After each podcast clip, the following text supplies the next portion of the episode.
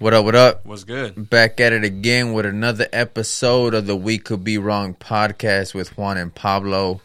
I'm Juan, that's Pablo. We're going to get into some topics this week on the most interesting topics that we saw um, over the weekend. A lot of topics over the weekend, actually.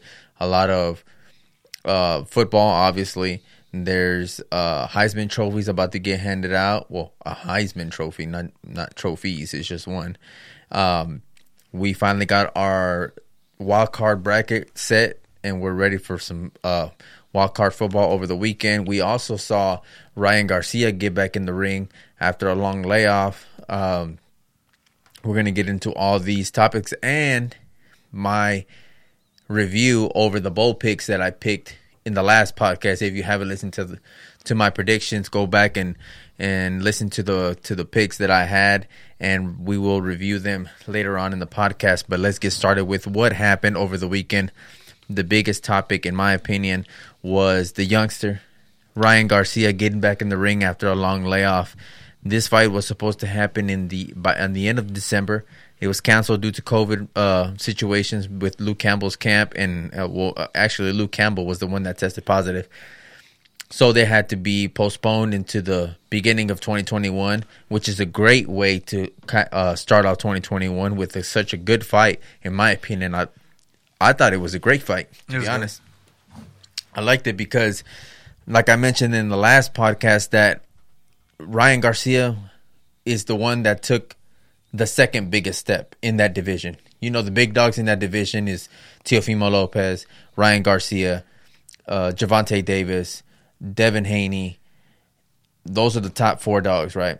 And in my opinion, this was a high, a high uh, level of competition for for Ryan Garcia. Everybody else, like I said last last week, Tank Davis fought Leo Santa Cruz, big name it definitely had he definitely brings a fan base and and it, and it became a big uh a big uh event but when you get down to the to the when you dissect the actual fight and you get into the details of it come on uh Leo Santa Cruz is a smaller guy obviously he did not belong in the same ring with with the uh Gervonta Davis, even though I give him credit for taking, I give more credit to Leo Santa Cruz. We've we've explained that already.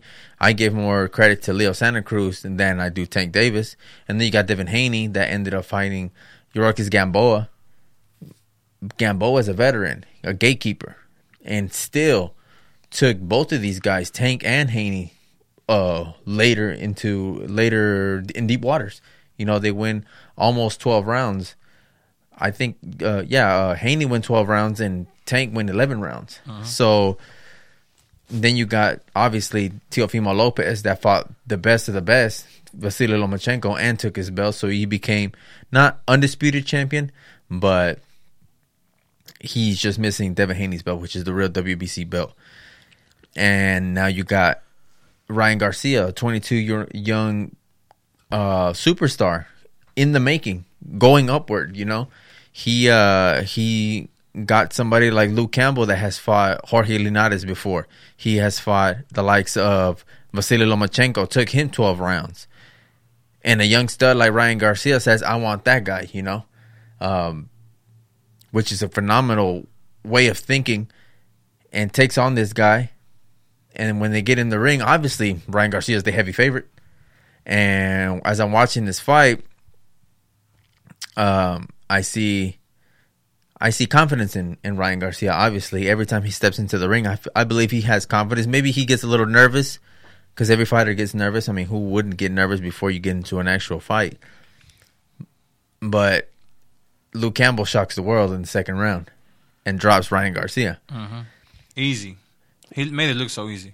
Well, th- this is the thing that I like, right? Because obviously, when you see this, just speaking to casuals, right? Mm-hmm. Ryan Garcia is obviously the name that stands out, but Luke Campbell, I don't think he, unless it's diehard fans that know who he is, I don't think he got the respect that he deserved go, coming into this fight. This is a dude that won Olympic gold. This is a dude that has lots of experience. He's a talented fighter. This is uh, was a big, big, uh, a big uh, competition. Not competition. A big uh, a, a big opposition for for Ryan, and and I don't think he got the the respect he deserved until that second round when he dropped Ryan Garcia. Everybody was like, "Oh shit!" Like, what the hell? No, no, this dude is for real. We we've been telling you that this dude is for real. That that's why I don't like when you diminish the opposition. I don't like that. You got to look at the opposition and then you go about analyzing the fight. You can't just go based off the favorite. You got to go off both, you know. Look at both fighters and and give an honest opinion about what you think of the fight. And I think he earned his respect in that second round, not only from the fans and the people that were there uh, watching the fight and the people at home watching the fight, but Ryan Garcia himself Yeah. because he looked hurt. Honestly, the way he fell with his with his hand backwards and completely off balance, He looked out. He looked fucked up. Yeah. Yeah, he he- he got his respect right there. People can argue maybe he should have gone for the kill, but I like that Luke Campbell was patient and didn't go wild and go balls to the wall trying to get him out of there because that would be like I got to get him out of here before he hurts me. Mm-hmm. And he was patient and but like a true champion, Ryan Garcia comes back and fights it off and survives the round. Mm-hmm. Obviously, he lost that round. When you get knocked down, that's a 10-8 round. I'm mm. sorry. Ryan wins the first round. Luke Campbell obviously wins the second round.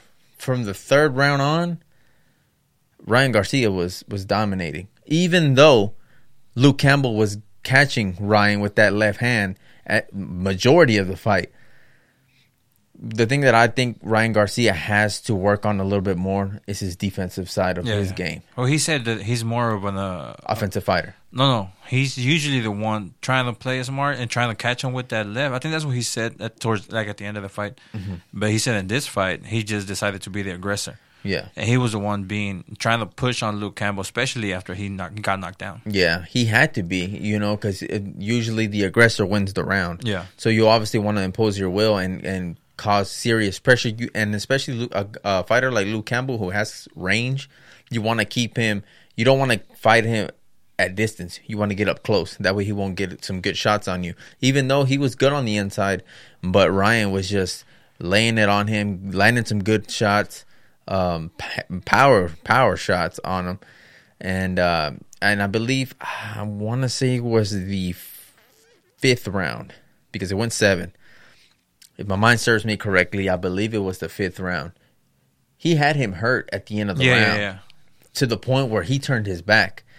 And, And- he grabbed onto the ropes. And I believe we saw that in the fight of Pulev and Anthony Joshua, where Pulev turned his back, and that was a, a stoppage offense. Like to the point, you Mm. you can lose the fight turning your back on your opponent. That's pretty much throwing in the towel. That that falls uh, in the same umbrella as throwing in the towel. And Luke Campbell turned his back on him, but he was saved by the bell because the Yeah. bell rang and it was over. That could have easily stopped the fight, and uh, it could have easily stopped there, but it didn't, and then it went another round, and and I just think uh, when it comes to instructions between Ryan and Eddie Reynoso, I think there's a language barrier. Obviously, Yeah, there's a yeah. language barrier because He uh, doesn't speak Spanish. he doesn't speak Spanish, and I believe in a moment like that, especially with the with the emotions building, with the with the adrenaline pumping, and I'm pretty sure he understands it though. and and knowing what you have to do because he was in a competitive fight. Yeah, yeah. And you receiving instructions in Spanish, you processing that while your dad is trying to translate it, you trying to recover from a, from a very competitive fight and trying to analyze in your head what you have to do coming out of the stool, out of the corner is a lot going on, you know. And the language barrier doesn't help. Like if you were to know some Spanish, which I think I believe he understands it more than he can speak it. But it's it's very hard when he's trying to give you instructions, especially because you heard Adrian Reynoso tell him in the corner, "You're doing good, but you're not listening to me. Yeah. Like what I'm telling you to do, I need you to do that in the ring. Yeah. Don't tell me yes and go do the complete opposite." Because as soon as you came out of that round, you started throwing haymakers, and that's not the way you slow it down. Even Canelo at the end of the fight was telling him, "You need to relax. Don't come out like that. You don't need to come out like that. You are better than this guy. You need to show your skill and box him. You Yeah. know, don't just go out there and and and use all your gas tank and completely gas yourself out. And then in the seventh round, boy, he took that body shot from hell. Yep. That looked like a Canelo style body shot. Did it or did it not? Because Canelo has some good body shots. I like I've said before, him and Errol Spence have some of the best body work I've ever seen. And and the good thing about uh, Ryan is that he was trying to land that left hook the whole night, like the upper, uh, the the the left hook upstairs, Yeah. to the head, and that's what Luke Campbell expected. So when he shot that left hook, Luke Campbell lifts his guard all the way high, leaves his body open, boom, right to the ribs, and just goes down. As soon as you see that, you can tell he's hurting, Yeah. and, and it's very hard first of all, Ryan punches pretty hard. He has Yeah. some power. I'm pretty sure you've seen him on Instagram doing the body shot challenge and doing all that. Now you're talking about a clean body shot with power. To, pure body shot. Unexpected, yeah, and it takes your breath unexpectedly. Is going to take a lot for you to get back up from that, especially if it takes your all your breath away. And that's pretty much what did what did it. You know, uh, what do they say? You hit the body, the ball, the head falls on its own. Classic Chavez line, and and that's what happened. He hit him with a body shot, and he wasn't able to get up, and he won. This is the type of fight that you love to see. Why? Because you get the young up and rising s- superstar in the making, facing the biggest adversity he's ever faced in his career, gets dropped. He's never been dropped, and comes back in champion like fashion to win a very competitive fight and come out on top. Uh-huh. You know, haters would say he got dropped. Okay, but what did he do when he after he got dropped? He put himself in an uncomfortable position to where he could have lost the fight. Yep. And that's something you got to admire from this young guy, you know. I'm not the biggest fan of Ryan, but the fact that he took this step forward in his career, put himself in position to almost lose and come back, you got to admire that. And he said it himself, I'm not afraid to lose. If I lose, I mean, at least I put myself in boxing history, you know, as, as far as fighting the the best competition. I don't want to be I don't want to be the guy that's um that's hiding behind my promoter. I want to be the guy that's head on fighting everybody and and anybody whenever when I get the chance because I'm I'm young and if I lose now, I can recuperate and and later on down the line I may even be bigger. Look at Canelo Alvarez for for uh, perfect example. He lost and he's the biggest star in boxing. Anthony Joshua lost and he's still one of the biggest stars in boxing.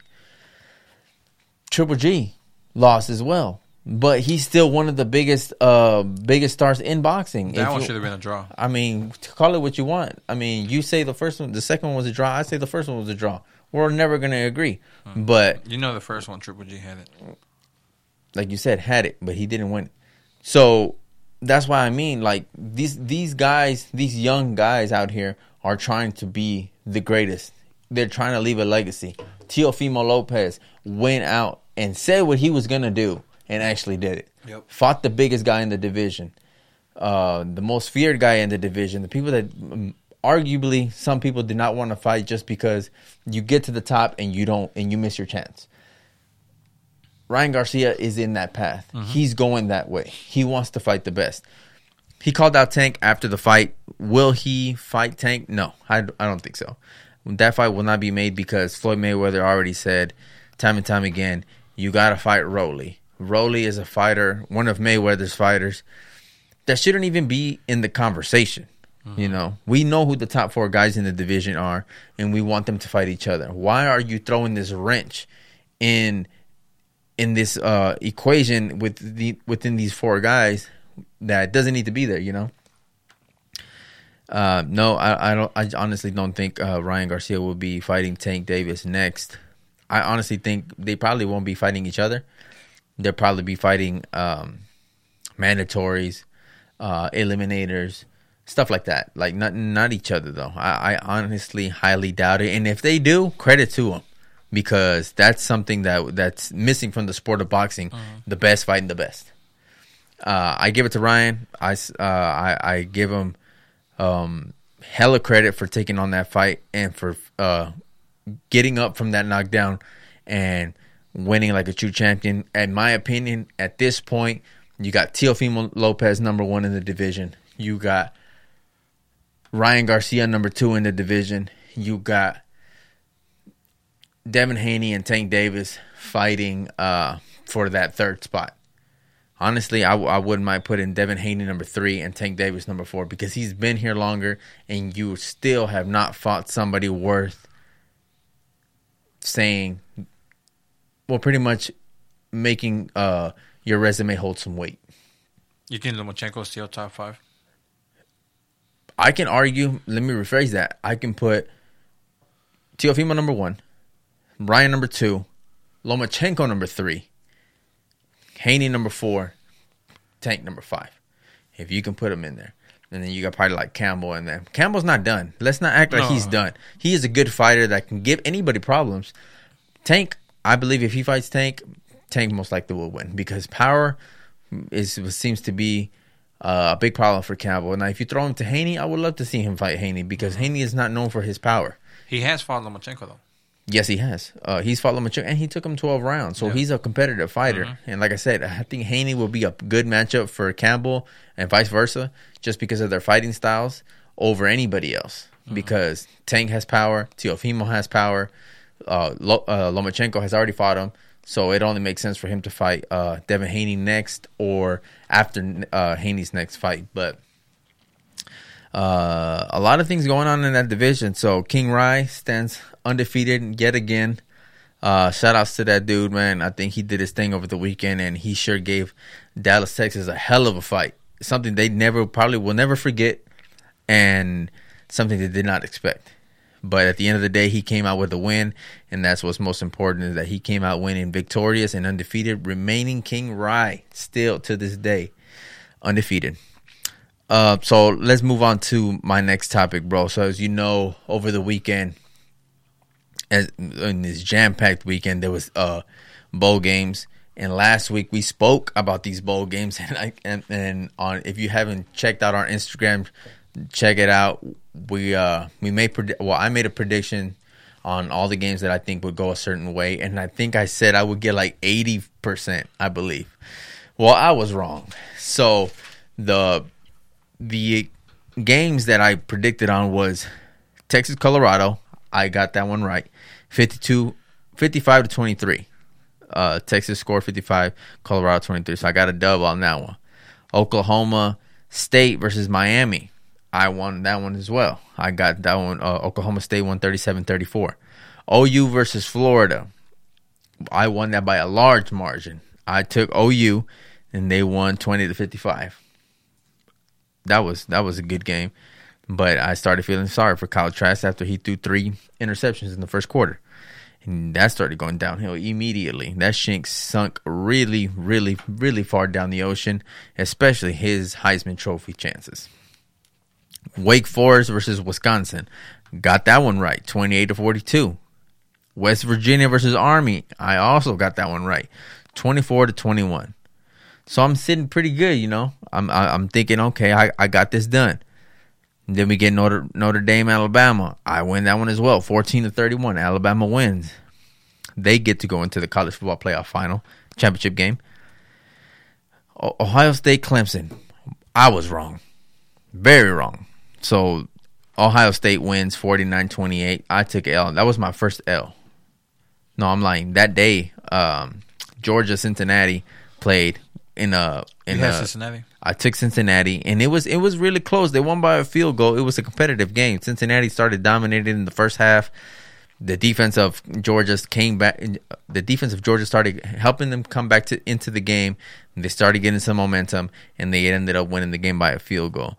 Uh, it was pretty down to the wire game, but at the end, Georgia and the SEC Bulldogs came out with the win, and I took my L on that one. Auburn versus Northwestern. I won that one as well. Northwestern won 19 to 35.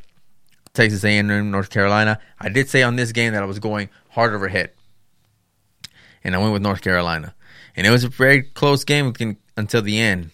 Texas A&M ended up winning 41 to 27. Oregon, Iowa State. Iowa State ended up winning 17 to 34. So I got another win. Ole Miss versus Indiana. Mm, that was that was it got close, but you can see Ole Miss was the better team. They won twenty six to twenty. I took an L on that one. And last but not least, North Carolina State versus Kentucky. I took Kentucky and I got a win on that one.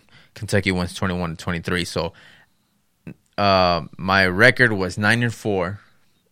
You know, was it 9, 10, 11, 12, 13? Out of 13 games, I got nine right. Comes out to 69%.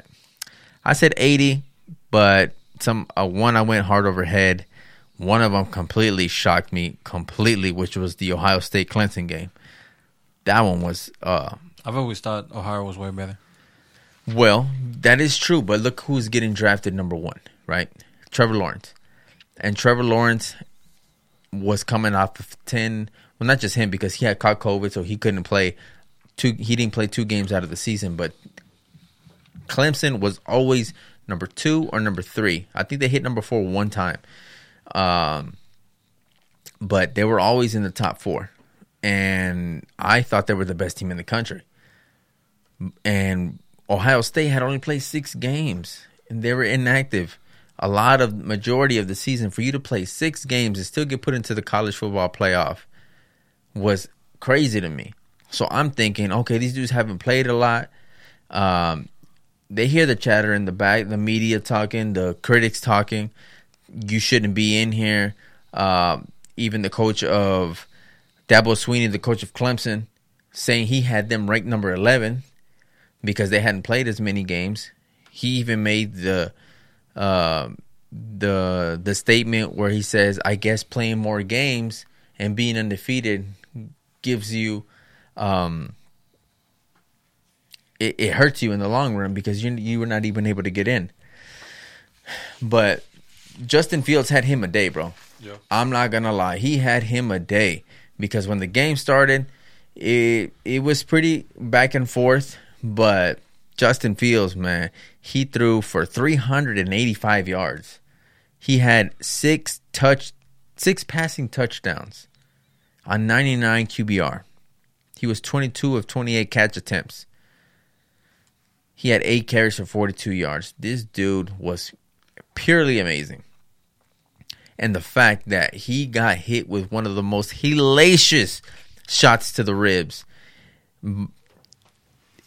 it was it was it was bad, bro. He uh, James Skalski was ejected in the game, linebacker for targeting when he hit him with the crown of his helmet, and he was ejected, which was kind of uh, Took him a while to get back up. it took him a while. Yeah, Yeah. it definitely. Well, a shot like that, Yeah, it's yeah. gonna take you a while. So when when I'm looking at this, I'm like, oh man. I mean, first, I I'm- thought he was gonna be out. I thought so too. You know, he was slow to get up, so yeah, obviously he was out of the game. He missed like a, a, a play or something. He went to the tent. They they checked him out. Supposedly he didn't have, and they didn't get checked or nothing. They just asked him if he was okay. He said he was fine. Obviously the adrenaline is still pumping. He wants to be in the game. They know this is the rematch. They know everything that's going on with this game. So the last thing he wants to do is exit the game. And uh, so he goes back out there, pain, in pain. You can tell he's in pain. And I tweeted, if you don't follow the We Could Be Wrong podcast Twitter page, please do. On on Twitter, I said, this looks like the same hit Spencer Rattler from Oklahoma took. Spencer Rattler took a similar shot and he couldn't throw the ball after that. He didn't play after that. He he exited the game because he couldn't twist his hips mm. to throw the ball. You know, you need that torque, and it comes from the hips. Y'all know that Dak move. Y'all seen Dak warming up eh, uh, before. Those were like uh, uh, the meme of the year last year. So you need you need your hips to throw the ball, not only your arm. So when he took that shot, I was like, damn, that might affect his throwing. Nope, that dude was throwing dimes, bro. He was like six touchdowns. Six, his receivers were eating, bro. Like Trey, uh, well, Trey Sermon was the uh the the running back, but as far as receiving, Chris Olave, six receptions, 132 yards, two touchdowns. Jameson Williams, three receptions, 62 yards, one touchdown. Jeremy Ruckert, tight end, three receptions, 55 yards, two touchdowns. Luke Farrell, two receptions, 11 yards, one touchdown. Everybody was eating. Everybody was getting fed. He was spreading the ball out. He wanted to target the tight ends. Trey Sermon, a transfer from Oklahoma, senior. He has 31 carries for 193 yards, bro. 193 yards, damn near 200 yards rushing. He was rushing for 6.2 yards per carry. He had one touchdown. See, look, you're running back. Four of your receiver, oh, two receivers and two tight ends scoring touchdowns, double digit touchdowns. Someone has single digit touchdowns. And Justin Fields ran 42 yards. He ran for 42 yards. Hurt. He was hurt, bro. That was that's the thing that amazes me the most is that he was hurt playing this game. Why? Because when you feel doubted, when you feel everybody is against you, when everybody says you do not deserve to be there, it gives you this chip on your shoulder that makes you want to prove not them right, but yourself right. Not them wrong, but yourself right. You know? And I think that's what Justin Fields came into this game with, not only with the with the weight from the season before, at the fact that they lost to this Clemson team the year before, and and it was in his hands because he had the last throw and he had a pick. Right, it was the the last play of the game. Justin Fields with the ball in his hands, try to get it to um, to Chris Olave, and a miscommunication, and it gets picked off, and that's game. And that stuck to his head the whole time. They even have a video of him doing lunges and it has the scoreboard on the screen and it says Clemson, I think it was 23 to 20 and they lost. And he just had that in him and the fact that the opposition coach is telling you you don't deserve to be there. He ranks you 11th. That's more motivation that he didn't need, but obviously he he got he got some extra motivation. Bro, these dudes, I mean, look at look at the the the team stats, bro. Compared to Clemson, rushing wise, big gap. Ohio Yeah. State had 254 yards rushing. Trey Sermon, he, he almost hit 200 yards. That's what I'm saying. 200 yards, bro. 200 yards. Clemson had 44 yards rushing. And I mean, I think they each uh they each had a turnover, but uh they both had an interception. Uh, Justin Fields and uh, Tre- uh, Trevor Lawrence both had interceptions. Uh, Trevor Lawrence lost the fumble, but look at the time of possession. Ohio State had 34 minutes of possession. Clemson had 25 minutes of possession. Obviously, if, if you see it, if they had 254 yards rushing, these dudes were were pretty much dominating the whole game, dominating. Like, I, even though, even though Trevor Lawrence had 400 yards pass, pass passing, he had two touchdowns. His QBR was 77. Justin Fields' QBR was 99. There was a difference there. I mean, but Tre- Trevor Lawrence just couldn't do it. He couldn't do it all himself. He could that that Ohio State defense was just mm-hmm. all over him the whole game. He, he couldn't do anything. He ran for negative eight yards. He was running backwards. Like it, this, this just couldn't. He couldn't do anything. Travis Etienne, the running back, ten carries for thirty-two yards, thirty-two, and they had forty-four yards rushing. So he had thirty-two yards. Um, Cornell Powell, eight receptions, 139 yards for two touchdowns. That dude is going to be good. He's a senior. He's coming out this year, and I believe if you go on on ESPN's Twitter page or their Instagram and you see that route he did where he he made this dude fall. He hit him, he ran one way, he cut one way, cut the other way, and he just made him fall. Boy, that was a sick, nasty route he ran. That dude is legit, but completely, completely um, I got this completely wrong. Clemson obviously was outmatched and outnumbered. Justin Fields came in with a purpose. Ryan Day, the head coach of Ohio State, came in with a purpose and say, "We will not lose. We will not be beaten. We deserve to be here. This is what we were trying to do all season, but due to COVID protocol and restrictions and uh, and everything else that was uh, preventing us from getting on the field, this is what we were trying to do. Let us have had a full season. Justin Fields might be in the Heisman Trophy conversation, but he isn't because he didn't have enough games. But that dude is for real, man. And let me let me let me throw a scenario out there. So we all know that Trevor Lawrence is bound to be number one overall pick, right? They've been saying this all season since last season, this season, all through the season, regular season, and you come up to Ohio State and you lose. If Justin Fields wins the whole thing, beats Alabama, and wins the whole thing, do you believe teams in the NFL would be considering in switching their pick instead, choosing Justin Fields as the number one overall pick instead of Tre- Trevor Lawrence? Because that has happened before. I see it, but it depends on the team. And I, I think the Jaguars have the number one pick right now. Yeah. So I think their style of playing goes towards Trevor Lawrence. But they don't have a coach anymore. They just fired the coach Doug Marrone today. So mm. word on the street, this is just word on the street, that Urban Meyer might be the coach. He's had several conversations. He was at that game. And what are the odds that you're at that game where there's the number one and the number two quarterbacks being uh, picked are playing each other and you're there evaluating both. And and Justin Fields just has a crazy, crazy, crazy game. Goes off. By far, a lot of people that I've analysts that I've listened to and and people that are talking about this game say that this is one of the, if not the best game they've ever seen. Um, at least that I've seen, yes. But you know, these guys have way more experience than I do. But this was a hell of a game, a hell of a game. So he's arguably made his case for number one overall pick in the 2021 draft coming up in April. And, and if he wins it all, boy, the stories coming out Well, I think I are had to be crazy. I had him picked as a better quarterback from the beginning. Justin Fields, Yeah. really? I just because he's more mobile. Okay, I'm not gonna. I don't want to hear nothing coming from you. But this is my first year actually watching college. No, yeah, I, I'm, this is your opinion. I'm not. I'm Yeah. not. I'm not gonna criticize your opinion. Uh, but an analyst did say Justin Fields is a more athletic Dak Prescott. That's what he said. This is this is a guy that's been covering college football for a long time. Should pretty much put it in perspective to people who've never seen him play. Yeah. Like if you want to know what this guy plays like, a more athletic Dak Prescott. I want to say close to Russell Wilson.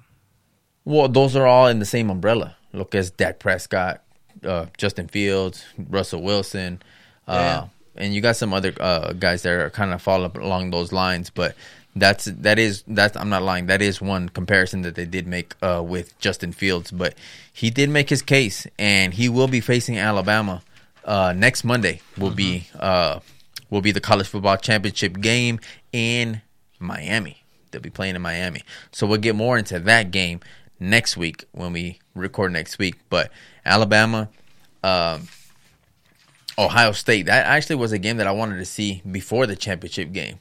Never did I think we would actually get it as the championship game uh, for for all the marbles, which is even better because the stakes are that much higher, and that's what they want. That's what Ohio State has been wanting for a long, long time, especially coming out of last year uh, with that incredible team that they had. Okay, bro. Now we're going to talk about one of the things that is near and dear to my heart, which is the Texas Longhorns. Texas Longhorns fired their coach this weekend, bro. Tom Herman was been released from his coaching duties. He was hired in November 27, 2016. So he had four seasons with the Longhorns. His overall record was 32 and 18. In the Big 12, he was 22 of 13. Yeah, that's a lot of numbers, right? That's a lot of numbers. But let me break it down to you. When it comes down to the Big 12, in my opinion, there's some some standards and some expectations when you become the Texas head coach. And number 1, you have to be number 1 in your state, right? Because in the in the Big 12, you have a lot of in-state rivals uh, e- e- especially if you're a Texas Longhorns coach and a fan, you know that in Texas you have TCU, you have Texas Tech, and you have Baylor, and obviously the Texas Longhorns. But we're gonna remove them, so that's four. But we're gonna remove the Longhorns. So, w- with that being said, you have to win your state. Also, in that same category, I'm going to throw one more team because when you coach the Texas Longhorns, there is obviously one big, big game that happens every year that is has high expectations and standards, you know, and that's beating Oklahoma, the Oklahoma Sooners. So you have to throw them in there. In Tom Herman's first season, he went seven and six overall. In the Big Twelve, he went five and four. So to TCU, he lost twenty four to seven. To Texas Tech, he lost 27 to 23. Baylor, he won 38 7, and he lost to OU. That was his record. So he went out of those four losses, three of them were two Texas teams and one um, and one to uh, OU. So you're losing to Texas teams. You at least got to be the most dominant team in your own state. His second season was arguably his best season of all. He went tw- 10 and 4 in the Big 12 he went 7 and 3. You beat TCU that year. We beat Texas Tech that year. We beat Baylor that year. Okay, that's already all Texas teams. So you're the most dominant uh, uh, team in your state, and he beat Oklahoma in the regular season, the Red River Showdown. Mm-hmm. Then you go to the Big 12 championship game, which is also expected of you when you become the Texas Longhorns coach, and you lose. You lost to OU 39 27. That and but with the record of 10 and 4, there were, you were eligible for a bowl game, and you ended up going to the Allstate Sugar Bowl where you faced an SEC team in Georgia that were pretty salty for not getting into the college football playoff that year and you ended up winning. The Texas Longhorns ended up winning 38 to 21 that year, which is an okay year, right? What if not the best year he had? 10 wins is pretty good. Obviously, winning the Big 12 championship would have been the icing on the cake, but he wasn't able to do it. Third season, he went 8 and 5, 5 and 4 in the Big 12. You lost to TCU, you beat Texas Tech, and you lost to Baylor, and you lost to OU.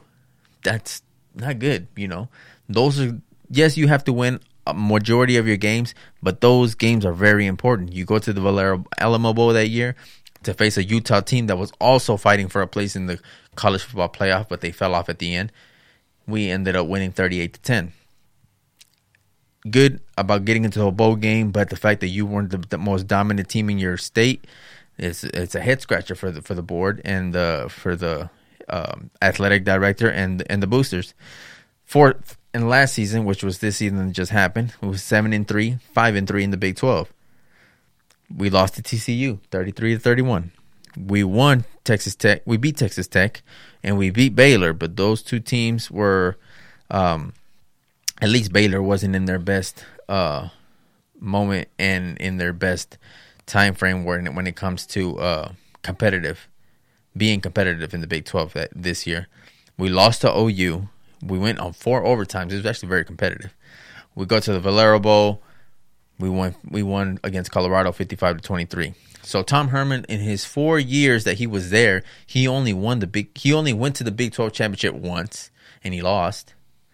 Uh, overall, uh, versus TCU, one and three. You only beat them once out of four meetings. Texas Tech, you had a success against Texas Tech. You won three out of four. Against Baylor, you had success. You won three out of four. Versus OU, you weren't so successful. You were one and three. So TCU and OU were always the ones that were haunting uh, Tom Herman. What do you know? My favorite teams. Yeah, which is I'm I'm uh, honestly that that was uh that was one thing that he just could not do. TCU always gave him problems, and OU always gave him problems, and he can never get to the Big Twelve championship. That was an ongoing thing. Recruiting was okay, but I think at the end, when uh, when there was already rumors of him getting uh, replaced, and Urban Meyer kept coming up and coming up and coming up until Urban Meyer himself said that he was not going to come out of retirement and not coach. We all figured, okay, well, I mean, we'll settle for uh, Tom Herman another year. That was what was understood. They went to the Valero to the Alamo Bowl against Colorado. They win, and everything is good. This Saturday, boom, Tom Herman's fired. So I'm, that takes takes me by toe. I wake up and that's the first thing I see, and I'm like, what? So if Tom Herman is out, who are we gonna get? You know, because obviously you want somebody that's qualified and that is gonna be obviously better than Tom Herman, and you want somebody that's gonna recruit better and that's gonna put Texas in position to be contenders for the Big 12, compete against uh, Lincoln Riley and Oklahoma, and try to be as competitive as possible to try and get into the big uh, to the college football playoff. That's a long reach. Oklahoma has done it, so if they can do it, we can do it. Mm-hmm. Uh, people have argued that taking the Texas job is the best job in, in college football, uh, and that's not me being biased. That's just people saying saying what they believe. So we then later on, I get the the the notification saying we're going for the offensive coordinator of Alabama, which is Steve Sarkisian. Steve Sarkisian is the offensive coach for Alabama. He will be coaching the offense for Alabama in the championship game on Monday. So if you're a Longhorns fan, you might want to pay attention to what he does. Whether you like him or you don't, that will be our new head coach. That is our new head coach for the Texas Longhorns. And I'm actually excited because this is a guy that has made Alabama's offense score the most points that they've ever scored. Hmm. So obviously he's a very good uh, offensive coordinator, but this is where I pump my brakes a little bit. Just because you come out of the Nick Saban, and if everybody knows who Nick Saban is, he's the Bill Belichick of college football. And also, like in, in the NFL, just because you work under Bill Belichick, when you branch off, that doesn't necessarily mean you're going to be successful. Sometimes you get more credit than you deserve mm-hmm. for uh, for your head coach, and you working under him, that you eventually get a job, which is which is fine. You know, sometimes you go to the best coaches and join his staff. That way, you can get some recognition, and you get you're lined up for a job. Um, so Steve Sarkisian will is the new head coach, and from what I've heard and from what I've read, a lot of people praise this guy. They say he's a savant, to quote. They say he's an offensive savant. So I'm looking forward to watching not only the the the championship game with Alabama, to, but just to see his play calling, his uh, his style, the way he gets along with players, the way they react to him. Uh, those things count, you know. People want to be coached a certain way, and you want to be able to get along with your players. Your players to play for you, not just play for, not just to play. You know, um, the, you want to play, but also have fun at the same time. So, with that being said, the Tom Herman era in Texas is it's over, and I'm actually excited because I was wanted to see something new, and now with Steve Sarkisian in play I'm not putting my hopes up very high because this is his first year in Texas. It's to take him some time, but I want to see the steps he took, the steps he takes, excuse me, in the direction he takes us to see if it's go going towards success because the one Big 12 championship appearance in four seasons is unacceptable.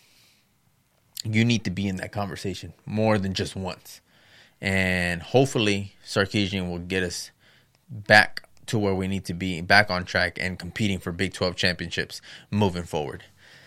Um, so, for last thing on college football tonight will be the Heisman Trophy presentation. You got your finalists, which is Kyle Trask, quarterback for Florida. You got DeVonta Smith, wide receiver for Alabama. Mac Jones, who? Mac Jones for quarterback for Alabama.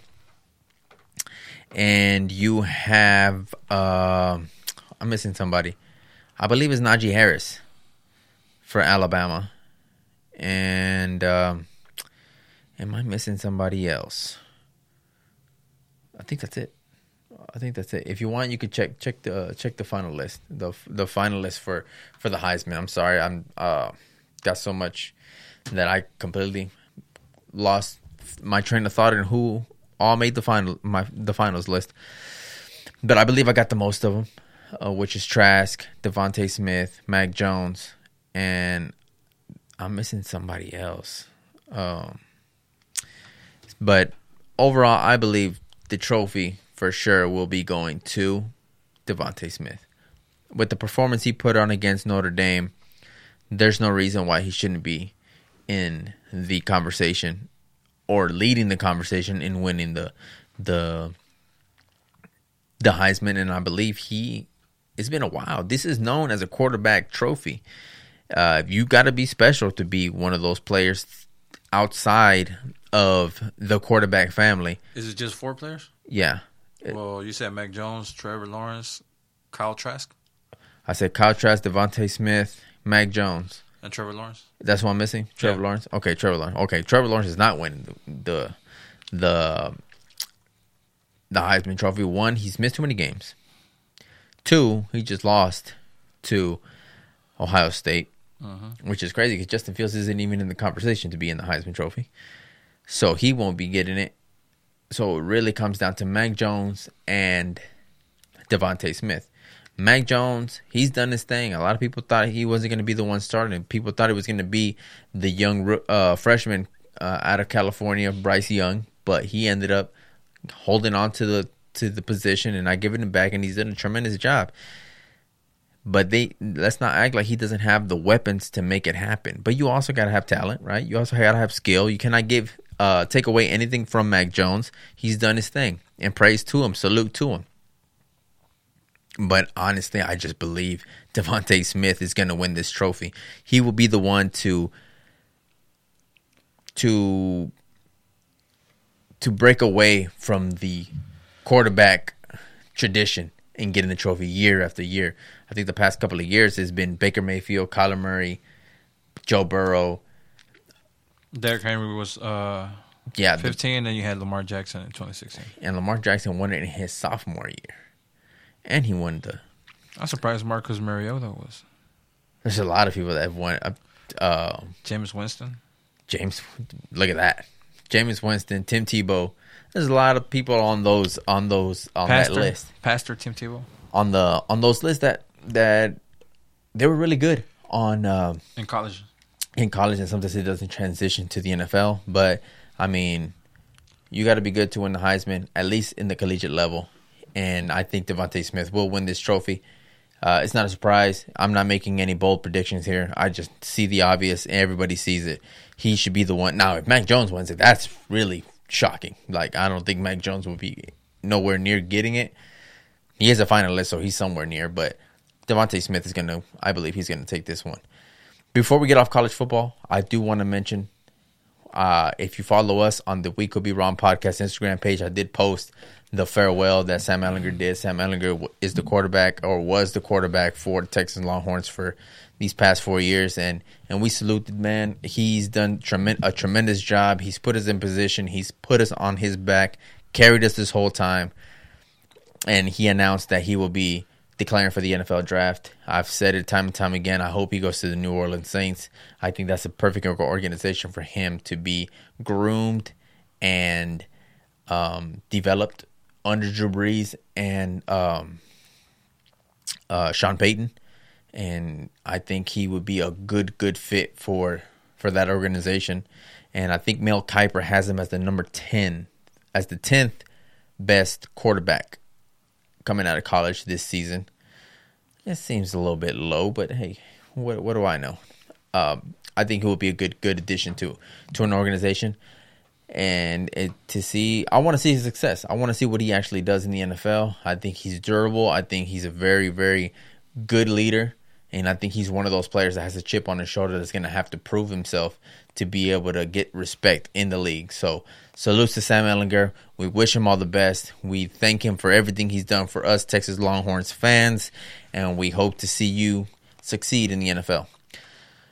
Now, with that being said, let's keep the mood at some sort of of a uh, emotional ride with the Dallas Cowboys. Well, I mean, if Sam, Sam Ehlinger comes to the NFL, I mean, the Cowboys could use a new quarterback. We Next could year. we could use a backup. Yeah. Um. You think Andy Dalton will keep the start of the position? Absolutely not.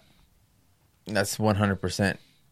Hell no. He will not be getting the the starting position. I, I wouldn't. I wouldn't say the um, that Jerry Jones wouldn't throw out there. You know, Jerry Jones be talking to the media a lot. I'm pretty sure he wouldn't be hesitant in saying that this job is open for competition.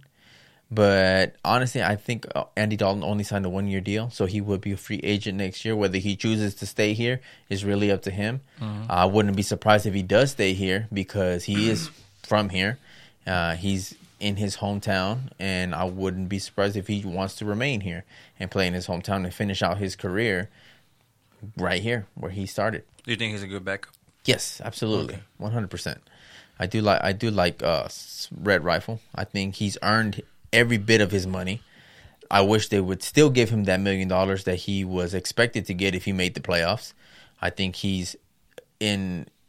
I think he's gotten uh, a lot of the load. He's taking on a lot of the load that he didn't expect to take on, and he's held onto it and tried to succeed as much as he possibly could, as much as he possibly could with any with everything that he had available.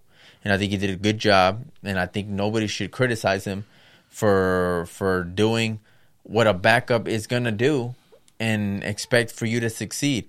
He's not a one man team. He could only do so much, and I believe he did everything and anything he could to get us over that hump. So I salute Andy Dalton for everything he did this season. He mm. earned everything, everything he everything he's gotten, he's earned, and Cowboys fans should be happy with Andy with what Andy did this year. For sure, even me, I was one of the biggest critics of Andy Dalton coming Oh, into the yeah. season. I, I, I'm really glad that you were able to turn around and see what the Red Rifle was able to do for the Cowboys. especially in the time of need. He came. This he was came probably the worst Cowboys defense in a long time, Mm-hmm. and probably the worst line that they had. yeah, and he was actually getting some some sort of. We uh, had success. a chance. We had a chance of going eight and eight. They they just dropped the ball a lot of times. CeeDee Lamb. Not not not to not to not to. pinpoint blame on somebody, But, there was a lot of stuff. Not not only that. I think it's a lot of bad coaching as well. it was a lot of it was a lot of A lot of everything. everything, and I think uh, also like like you said, not to point blame. It was an overall team effort of how they lost and the way the season went. But a lot of things could have been prevented. That last throw interception by Andy Dalton could have been prevented. Yeah, yeah. Uh, but that's in hindsight. You know, if he would have made that catch, and I mean, if he would have thrown it to the right guy and he and made a play, we would have been praising the guy right now. Yeah. But since it didn't, we're obviously it's easy to point and say you shouldn't have done that. You shouldn't. You should have done Oh, this. yeah, yeah. So you can't put it all on him. But there's a lot of things that I that went pressure wrong. yesterday was through the roof. So I mean, I understand them. A lot of bad decisions all around. Uh, yeah, obviously But it was an interesting game. it was down to the wire, but now in hindsight, looking at it, at the fact that Washington ended up winning, it would have been false hope. You know, at the end of the day, Do you think the Eagles tanked? tanked. Uh, I just don't like the way he did it. Right, uh, he had. If you look at the list of all the Eagle injuries, it's crazy that he had it that close. But to pull him at the fourth quarter and put in a guy that I ain't never heard of, Trash. He he's probably Bad's brother. but he he did that right. Obviously, he did that, and it did benefit the the Eagles because they went from the ninth pick to the sixth pick in the draft, which is great. I mean, for them, um, and you have a lot of uh, Giants fans pissed off, but they don't know you nothing. Uh, you shouldn't have put your faith in our hands in the first place, and you, we wouldn't be in this mess, right? And and the Eagles did they tank? Maybe he did a strategic move to benefit the the Eagles, mm-hmm. and I think he's been there long enough for for to earn people's trust, right? Mm-hmm. So if people are questioning his moves, if the organization and the players are questioning his tactics, then you never really trusted me, right? You should trust me enough at this point to to to know that I have the best interest for the organization and this team and for this whole every player on this team that I know what I'm doing. And if that seems to be a problem, then we do have a problem. And that will be addressed. And I believe they have a meeting with Doug Pederson tomorrow, Tuesday, to evaluate the year and evaluate what the future holds for his um, for his future in Philadelphia. Yeah. Um, but Washington moves on. The Cowboys missed the playoffs for two straight for the second straight year. Hopefully, we get a a good draft, a good draft pick, a good draft overall. We have a good overall draft and try to become better. We get Dak back healthy next season. Um, we may have seen the last of Sean Lee. I'm not absolutely sure. Um, but there's a lot of moves that will be made. There's some additions that will be made as well. We have to evaluate a lot of things. One thing that was kind of um, interesting to me is that the fact that there was a lot of rumors of Kellen Moore going leaving the Dallas Cowboys and going to Boise State to be a head coach over there. Honestly, I would have liked for him to go to Boise State. One, he graduated from there, and and for him to be a head coach in college would have been nice. You know, it Yeah. wouldn't have been the most pressure, but enough pressure for him to succeed, right? Yeah. But I think he felt like he started something here in Dallas, and he was given or he earned something here that he wants to finish it.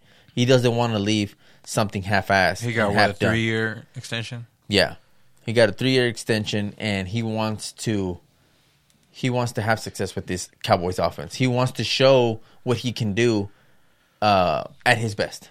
And I think if he were to leave now, it would kind of be like a like a slim uh, little preview of kind of what he did. It's not like a full body of work of what he is and what he can uh, be as a head coach uh, leading uh, university. So he stayed here. So we'll we'll continue with Kellen Moore's offense and and play calling. But I want to see if Mike McCarthy does any any um any staff changes. Maybe you want a new defensive coordinator.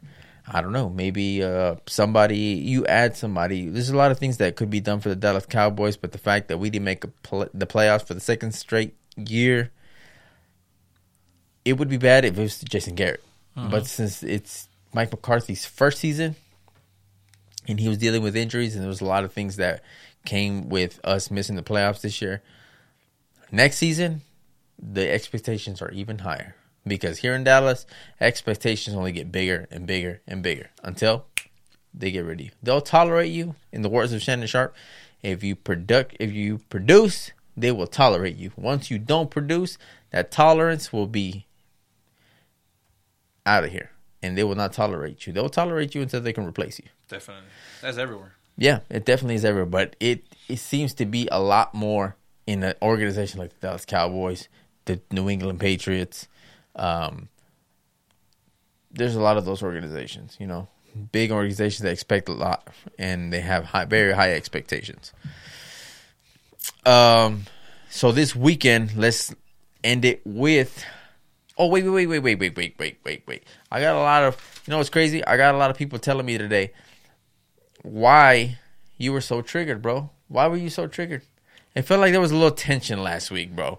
When I tried to tell you that Zeke only had two games with 100 yards, and it seemed like I just wanted to you to know that I was just giving you some facts, but you didn't want to listen to me. So I took it upon myself to do my research and to, just to show you, not to rub it in your face. How many games? This is 16 games. 16 games of Zeke Elliott's rushing yards for the whole season. Okay. Mm-hmm. Week one, he ran for 96 yards versus the Rams. Uh, week two versus the Falcons, he ran for 89 yards. Week three for the against the Seahawks, he ran for 34 yards. Week four against the Browns, he ran for 54 yards. And week five against the Giants, he ran for 91 yards. Those are the five games that Dak Prescott was available, and he went down on that week five against the Giants. So that's one version where you said that he did one with Dak. He did not. Those were five games. Week six against the Cardinals, he ran for 49 yards. Week seven against Washington, 45 yards. Week eight versus the Eagles, 63 yards. Those that's already one, two, three, four, five, six, seven, eight games without 100 yards. Mm-hmm. The next week it was a bye. The following week against the Steelers, 51 yards.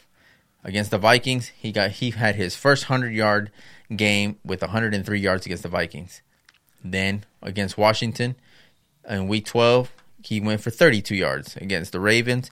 In week 13, he went for 77 yards. Week 14 against the Bengals, 48 yards. Uh, week 15 against the 49ers, he didn't play. Week 16, which was last week, which that's where the the conversation started, which was his second game that I said that was his second game with 100 over 100 yards. He had 105 yards against the Eagles, and then yesterday he had 42 yards. So it gives us a grand total of two games with over 100 yards in a whole regular season for Ezekiel Elliott. This is a $90 million running back that's dominating the league, according to him. So Sorry, bro. I'm just saying, this is all I was tell trying to t- explain to you. I'm sorry if you felt pressure. I think it was the jersey you were wearing. Maybe that's what it mm. was. But that's neither here nor there. I just thought I'd just tell you. I'm not. I wasn't trying to prove a point. I was just saying that was his second game. But yeah, I just felt like I had to do my due diligence and just try to show you that it was his second game. No hard feelings, bro. No hard feelings. I feel the love. So let's get into some playoff, playoff wild card predictions. So just like we did with the with the bowl games, now I guess finally we get to have your insight on this, hmm. and we get to see who ends up with the better picks. Because obviously, some, in some of these games, we will be on opposite sides. So number one, first game we get we get the Browns versus the Steelers. That's a tough one, really, because I think in, in their first meeting, I want to say they they went two meetings, right? And I think they went one and one, if I'm not mistaken. Uh, I think so. Um, but the Browns, man, this is this is honestly a tough one. It's it's a tough one to pick for me. I like the Browns. I think they're fully healthy right now with Nick Chubb coming back in the second half, uh, and uh, rested and healthy running back. So it's good for the playoffs.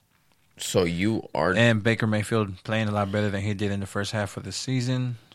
I'm going to take the Browns. there's there's a lot of pressure on this. One because And I think the Steelers are on a losing streak. they lost to the Jets. I think Yeah. they lost to the Jets. Um, I think they lost four of their last five games. it's bad at the they the back half of the season for sure for them was very bad. Um, and the Browns have the pressure of making the playoffs for the first time in like over a decade, and ha- having to win. You know, so I'm like you. I'm taking the Browns. I just think I said the Browns. I said I'm like you. Oh, I thought I said unlike me. No, no, I'm like you, and I'm taking the Browns just because I like uh, Stefanski. I think he is a good coach, and I think they uh, Baker Mayfield finally has a coach that he trusts and can vibe off of. Um, It will be close though. it's gonna be close. It's, it's a playoff game. Yeah. You know, um, Mike Tomlin always brings the heat. Um, I think I uh, I don't know if I trust Ben. You know, Ben has been off for the last couple of games. Like you said, they were uh, they were on a losing streak. The back half was he was he didn't look so convincing. They lost bad the first time they played. It Yeah. was it was thirty eight to seven. That's bad. What about the second time they The played? second time it was close. It was twenty four to twenty two. So who won? Browns that's, won the that's, first That's one. when the Browns win. So Browns won one and Steelers won Yeah, one. yeah. So one and one. Okay. Yeah, I, th- I think the Browns would take it. I uh, I don't even know who has. Uh, And it was their last game, so they're like facing each other back to back. do you know where this game is taking place? Mm, let me check. Steelers versus Browns. I think that has something to do with it, but I believe the Browns will have enough to take it. I think uh, one receiver that I like from the Browns, I mean from the Steelers, is Claypool. That dude is good, bro. He, He's I, a rookie too, right? I like. Uh, I don't even know if he's a rookie. I think I want to say he is. but he is good. I like I like him. I think he he stands out. Um, but I'm taking the Browns. Now you got the Colts versus the Bills. This is also a tough one. But honestly, it comes to who has the better quarterback. But They I, play at Pittsburgh, they play at Pittsburgh. Ooh. Yes, sir. so it's gonna be a tough one. I'll, I'll take a risk and I'll say the Browns. Uh, uh, this is a big, big stepping stone for Baker Mayfield. You finally got to the playoffs. Yeah, this is That was what one expectation you had since last season, and now you're there. So I need. Not only do I, someone that has been has seen you since college and coming into now and know what you can be, I expect you to be, come Saturday night or Saturday in your first playoff game in the NFL. I expect you to show out. Do not let this moment be big, too big for you. Mm-hmm. You know, because when he went to the college football playoff and he faced Georgia, it was a close game. So that's like what I'm trying to say is that's a big light game. That's where you have the big lights on you. And he showed out, but he just came up short. In this game, I need you to make sure that you are not the person that people point the finger to at the end of the game. If they're going to point the finger, you should be it should be because you showed out, right? So I'm gonna give it to the Browns. Now you got the Colts versus the Bills. I'm gonna take the Buffalo Bills. Definitely Josh Allen all day. I like Josh Allen. I I'm not gonna discredit Philip Rivers because I do like Philip Rivers, and I do like Jonathan Taylor, the running back from uh, from Wisconsin. Uh, T. Y. Hilton. They got some studs over there. They got a good offensive line. Uh, They got but a good defense. but I just feel like the Buffalo Bills are playing that much good, that much Oh, better. yeah, yeah. They're just playing that much better. Uh, Stefon Diggs playing out of his mind. He is I playing out of he his had mind. what, like three, four touchdowns like two weeks ago. He went off in one of these games, Yeah. but he's definitely making Buffalo. He's making the most of his time in Buffalo. Like he's making Buffalo Bills fans appreciate who what he brings to the table, right? So I I'm going Buffalo Bills. I think Josh Allen is a good quarterback. I think he's emerged into one of the best young up and coming quarterbacks. And the fact that he's now in the playoffs it's it's it's uh it's because of hard work, because of development, the development from the Buffalo Bills, and I'm pretty sure Cole Beasley's looking back and telling us, "Yeah, I wasn't gonna win by coming to Buffalo, huh? Yeah, ever since I left, hmm. y'all been over there. I've been on this side." So, then you got the Ravens against the Titans. That's a good game. That's a rematch from last year. If you if people don't remember, the Titans beat the Ravens last year and pumped the brakes on their Super Bowl aspirations. And keep this in mind. Lamar Jackson has not won a playoff game. Nope. So there's very high pressure on Okay. Lamar Jackson. I think this year, especially this year, he's playing with a chip on his shoulder. Yeah. Uh, Because this, I think this is the first time. Well, not, I'm not lying. After last year, they've doubted him this season. They've questioned his ability. They've questioned his decision making. Like he's expected to. Yeah, and when I well, I've, I've said this time and time again, when you put expectations on a player and on a team, things change. When you have no expectations, you have nothing to lose. But when expectations come into play, it could be a lot. Those expectations could weigh heavily on you. With that said, I'm taking the Ravens. I believe J.K. Dobbins will be uh, a big key factor. J.K. Dobbins, their running back out of Ohio State, rookie. He will be a factor. I expect Harbaugh to use everything. I expect him to use Hollywood Brown. I expect him to use um, uh, Devin Duvernay. I expect him to use uh, what's the tight end's name? Is it Henry? Derrick Henry No, not Derrick Henry. Uh, with Baltimore, yeah, J.K. Dobbins, and uh, the tight end oh the tight end. Um, from Oklahoma. Damn, I it's not. It's not. I think you're thinking about Hunter Henry. I think it's uh, is it Martin? No, I forgot his name. I cannot believe it. But you can look him up. But um, I expect the Ravens to win. I expect him to win his first playoff game because that would be crazy. Because if you win, you you have a date with the the Cincinnati, oh, with Cincinnati, with uh, the Kansas City Chiefs. If you win, that'd be crazy. we know how that went last time. Yeah, but not in the playoffs. They didn't play in the playoffs. No, but, I'm But a talking playoff about, I'm game? talking about the first game they saw each other this season. Yeah, but a playoff game. I mean, obviously it's going to be in Kansas, in Kansas City. Excuse me. Um, but that would- that would be a good game. I, I would love to see that game, Ravens versus the Chiefs. Obviously, you know who, who I'm going, who I'm rolling with on that one. But let's not get ahead of ourselves. My let's just homeboy. see. So this is going to be the. We chose the Browns. We took the Bills. Who did you take? On this one, I On- disagree with you. So you taking Titans? I'm taking King Henry. I'm not mad at that. not mad at Uh, that. I'm not saying I AJ don't. Brown? I'm not saying I don't like. Like people probably think now, I don't like Lamar Jackson. Ha, you said it. I just you think he's overrated. I think he's overrated. I ain't Okay. gonna lie about that. Um, and we saw it this year. I mean, they didn't have a horrible season, but they didn't have the season they expected. no, A lot of games they won. They Uh, barely made the playoffs. I'll yeah. tell you that. They barely made the playoffs. So, I mean, but you've seen teams have success in the playoffs. When you, when you get to the playoffs, it's a whole different game. It's like you start from scratch in in a way. You get you have a some sort of different feel to these these type of games. It's not a regular season game. This is win or go home. The the the the expectations are way higher. So I just feel like Lamar Jackson with a chip on his shoulder is dangerous. Definitely dangerous, but I don't think I don't think he has it in him to win a playoff game. Okay. Um, I don't think he's going to be. I'm pretty sure they're going to catch on to him pretty soon. He's not going to be able to run the ball all game, and I'm pretty sure he's going to throw some picks. Do you believe uh, Derrick Henry would be um, the biggest reason why they win if they win? Derrick Henry, yeah, Yeah. that's their whole offense.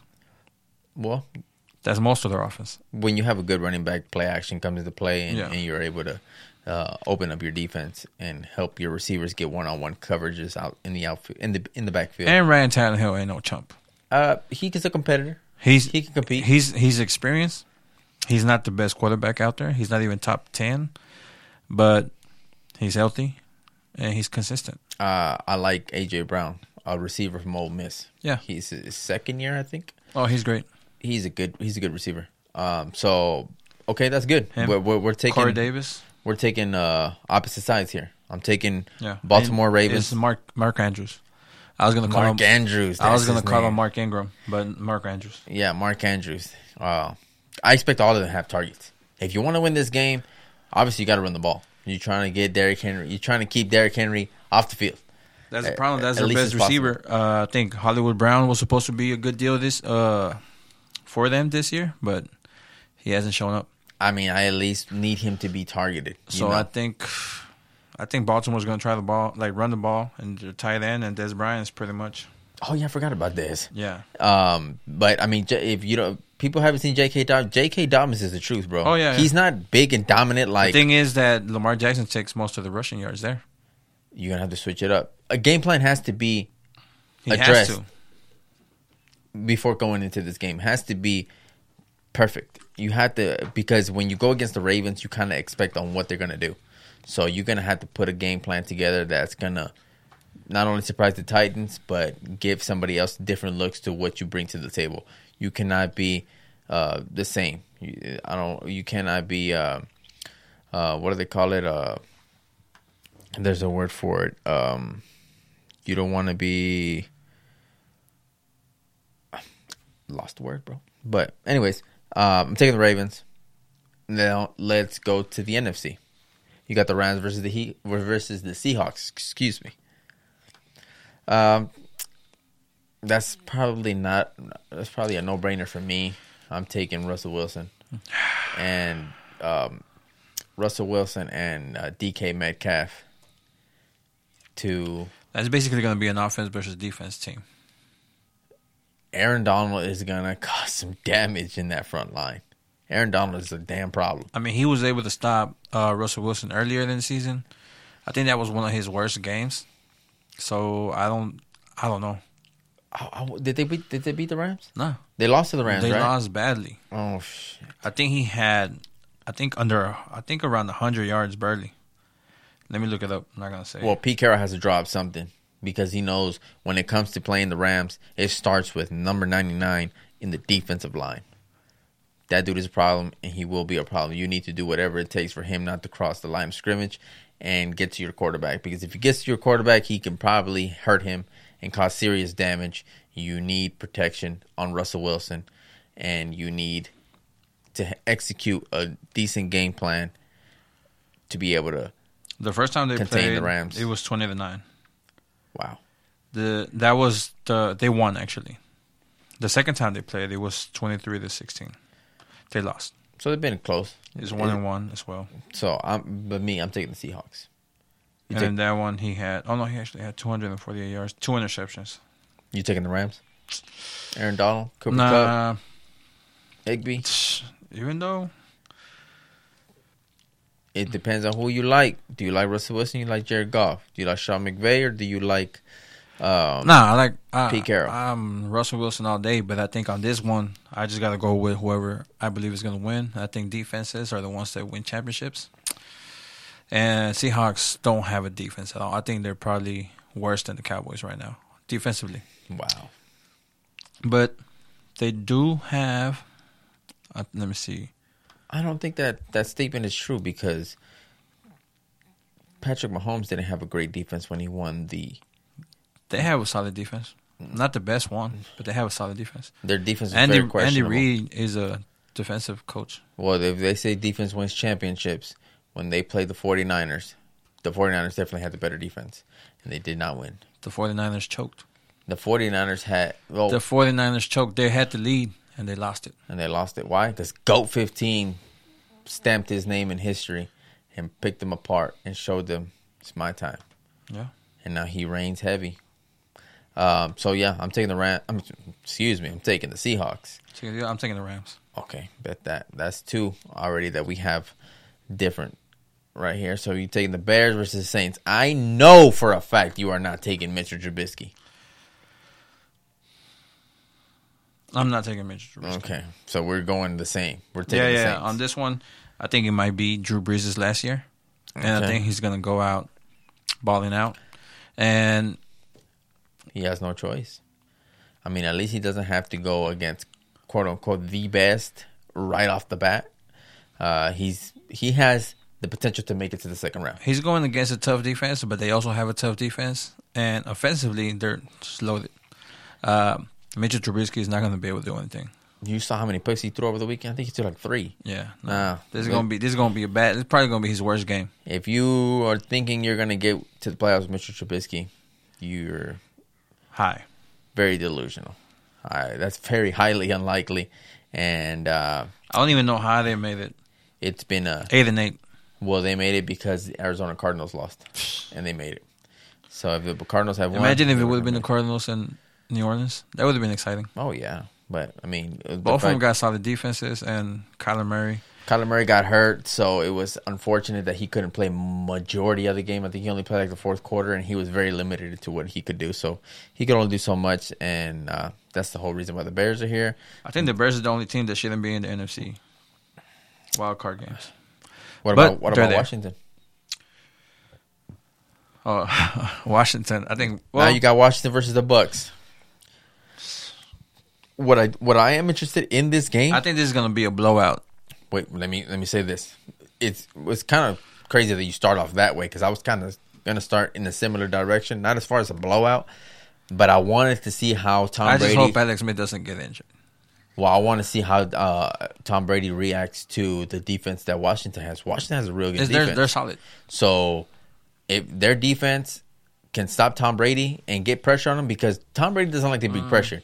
You saw that when he faced the Denver Broncos and Von Miller was on his ass and he couldn't do anything.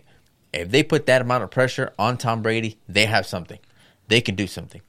I kind of wish they didn't get rid of Dwayne Haskins because he probably would have been a good, but you know, he has his own demons. So, but Washington's defense is very exciting to me. Uh, Chase Young, dude, is a beast. Um, and he's been saying he he's wanted Tom Brady. I, And I mean, got, I got to go on this one. I can't go against Tom Brady, bro. Especially not in postseason. mm, okay. Uh, I Alex Smith hasn't. I don't think. Yeah, I don't hasn't think done everything that might. that's their that's their weakness. I Yeah. think the fact that they don't have a good offense is the All they have is a decent def- tight end and a decent running back. And a- Antonio Gibson came back, but that's that's not a lot. That's not going to win them a, a playoff game. well, you said defense wins championships. No, but they're not. They're they're not that solid. They they have a good defensive line. I give you that. Though if they put pressure on Tom Brady, their the defensive line is giving the Washington football team a chance to win the game. If they continue to pressure him. Now, if they can't bring get it together and come up with some points on the board, then you just are offensively incapable of winning a game. And you kind of saw that over the weekend with uh, with Philadelphia. They were only able to score what uh, twenty something points. I mean, but you scored two touchdowns in what the first half. Yeah, but you also you got to keep that. He walked it through the- in. through the whole game. Second half, I mean, they just didn't want to go with Hurts anymore because they wanted to tank. Yeah, I guess so. But I mean, It wasn't that hard. They could have won that game. I'm taking the Bucks. Okay. Yeah, I'm taking the Bucks, uh, too. I'm taking the Bucks, and if they do win, which was bring which would bring us a sensational matchup between Tom Brady and Aaron Rodgers, because if the Bucks win, they go against the Green Bay Packers in Mm. Lambeau. So that's uh, think about it like this: if the the Bucks win, they go against the Packers. Brady versus Rodgers. Obviously, that's an amazing game. If the Ravens win, you get the Ravens, Mahomes versus Lamar Jackson. Amazing game. So on, honestly, these playoffs are pretty are pretty good games. I, I, I'm liking the teams that are here. They're watchable games. They're interesting games, and um, um, we've made our predictions, bro. So out of six games, we disagreed on two games. Ravens Titans. You took the Titans. I took the Ravens. You took the Rams. I took the Seahawks, and everything else were pretty much aligned with every, everything else. So we'll see who who knows the most football, and we see who ends up coming up with the upper hand with bragging rights, and then we will make our predictions for the following week, right? So, yep, that's our topic for the week. That's our top. That's our opinions on all these topics that you've we've ran down through the day. You may agree, you may not agree, but that's the whole point of this podcast. This is the We Could Be Wrong podcast. We'll catch y'all next week. Take it easy, man. One love.